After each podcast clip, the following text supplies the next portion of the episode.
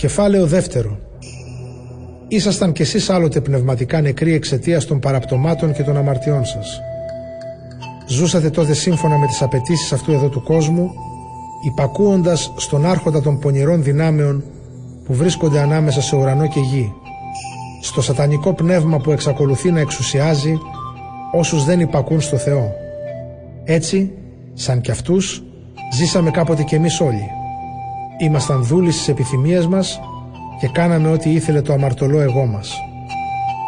Η αμαρτωλή μας φύση μας οδηγούσε, όπως και τους υπόλοιπους ανθρώπους, σε πράξεις που προκαλούσαν την οργή του Θεού. Ο Θεός όμως μας αγάπησε, γιατί είναι πλούσιος σε έλεος και έχει απέραντη αγάπη. Και ενώ ήμασταν πνευματικά νεκροί εξαιτίας των παραπτωμάτων μας, μας ξανάδωσε ζωή μαζί με τον Χριστό. Με τη χάρη του Θεού έχετε σωθεί. Μας ανέστησε μαζί με τον Ιησού Χριστό και μας έβαλε να καθίσουμε μαζί με Αυτόν στα ουράνια. Έτσι, με την αγάπη που μας έδειξε δια του Ιησού Χριστού, φανερώνει στις μελλοντικές γενιές πόσο υπερβολικά γενναιόδορη είναι η χάρη Του. Πραγματικά, με τη χάρη Του σωθήκαμε δια της πίστεως. Και αυτό δεν είναι δικό σας κατόρθωμα, αλλά δώρο Θεού.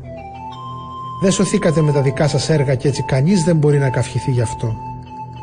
Είμαστε δημιούργημα του Θεού, ο οποίος δια του Ιησού Χριστού μας έκανε καινούριους ανθρώπους για να μπορούμε να κάνουμε καλά έργα που τα προετοίμασε ο Θεός για να είναι με αυτά γεμάτη η ζωή μας. Και εσείς οι εθνικοί, οι Ιουδαίοι σας ονομάζουν απερίτμητους, όπως ονομάζουν τον εαυτό τους περιτμημένο, από το σημάδι που γίνεται στο σώμα τους με ανθρώπινο χέρι. Μην ξεχνάτε ότι εκείνα τα χρόνια ζούσατε χωρίς Χριστό. Ήσασταν αποκλεισμένοι από την κοινότητα του λαού του Θεού και από τις υποσχέσεις που έδωσε ο Θεός. Ζούσατε στον κόσμο χωρίς ελπίδα και χωρίς Θεό.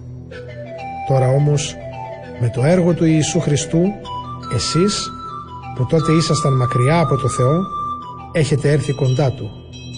Σας έφερε κοντά Του η σταυρική θυσία του Χριστού.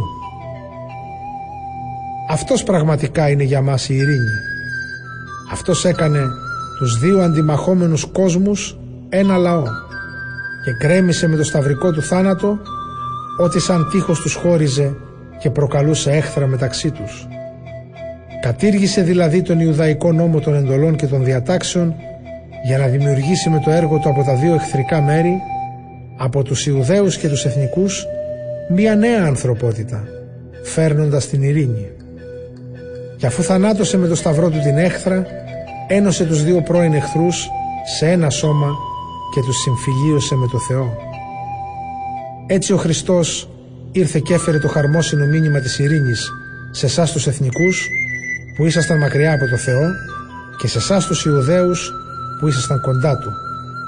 Πραγματικά, δια του Χριστού μπορούμε με ένα πνεύμα και οι δύο, εθνικοί και Ιουδαίοι, να πλησιάσουμε τον Πατέρα.